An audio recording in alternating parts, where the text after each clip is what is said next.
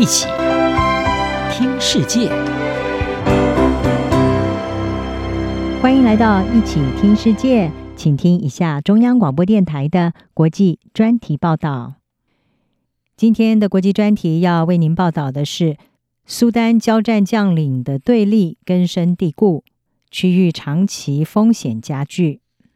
非洲国家苏丹从四月中旬爆发内乱冲突以来，军队以及准军事部队的激烈交火持续不断，首都喀土穆的街头炸弹爆炸和枪声是此起彼落。目前已知有数千人的死伤，还有数十万人被迫逃离家园，而各国也早就已经展开了撤侨行动。尽管在国际和区域大国的斡旋之下，交战双方多次达成短期的停火协议。但是呢，仍然没有获得全面的遵守，彼此也毫无妥协的迹象。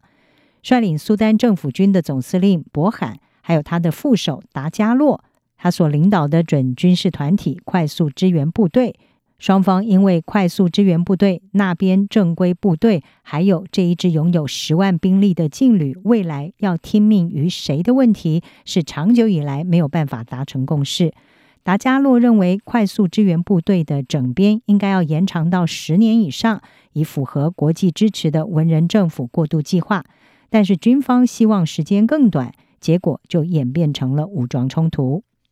伦敦智库皇家国际事务研究所专门研究非洲之角的研究员索利曼他表示，快速支援部队是一支机动性更强的部队，在城市地区非常擅长使用游击战术。但是，苏丹武装部队拥有空中力量、坦克，还有更好的后勤支援。尽管博罕所领导的政府军拥有空军还有坦克这些重型装备，但是至今仍然没有办法赶走分散在喀土穆各地灵活应战的快速支援部队战士。路透社方面是指出，政府军评估快速支援部队战士正在败退。但是西方的外交官却认为是快速支援部队占了上风。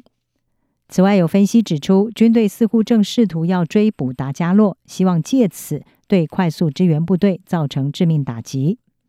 索利曼他指出，随着时间继续下去，政府军或许能够将快速支援部队赶出喀土穆，但是如果这种情况发生，达符尔地区的冲突将会加剧。而如此一来，外交官也担心苏丹过去内部战乱的模式可能要再度的重演，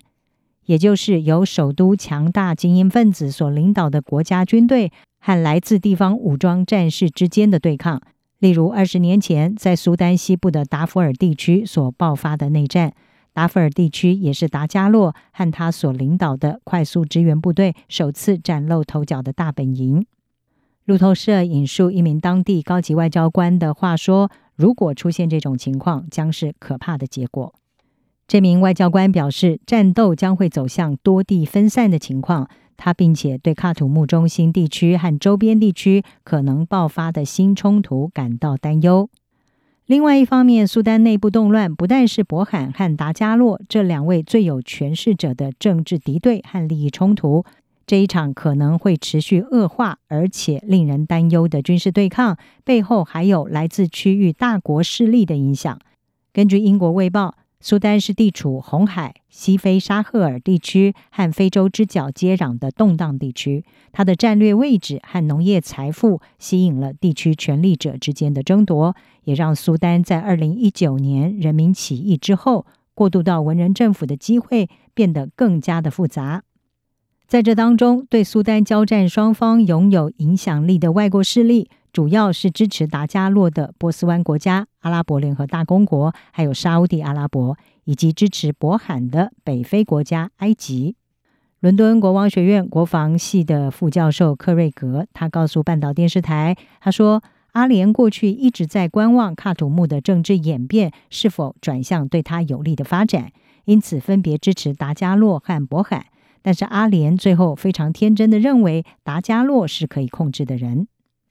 苏丹事务的政治分析家马沙蒙他则是表示，埃及是支持伯罕，而且认为如此才能够反映出埃及军队是唯一能够维持苏丹稳定的力量。埃及并且将达加洛视为是雇佣军。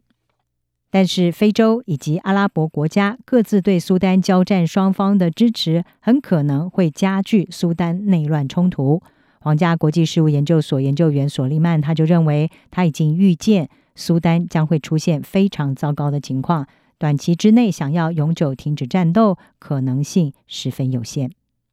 以上专题由张子清撰稿，还请播报，谢谢你的收听。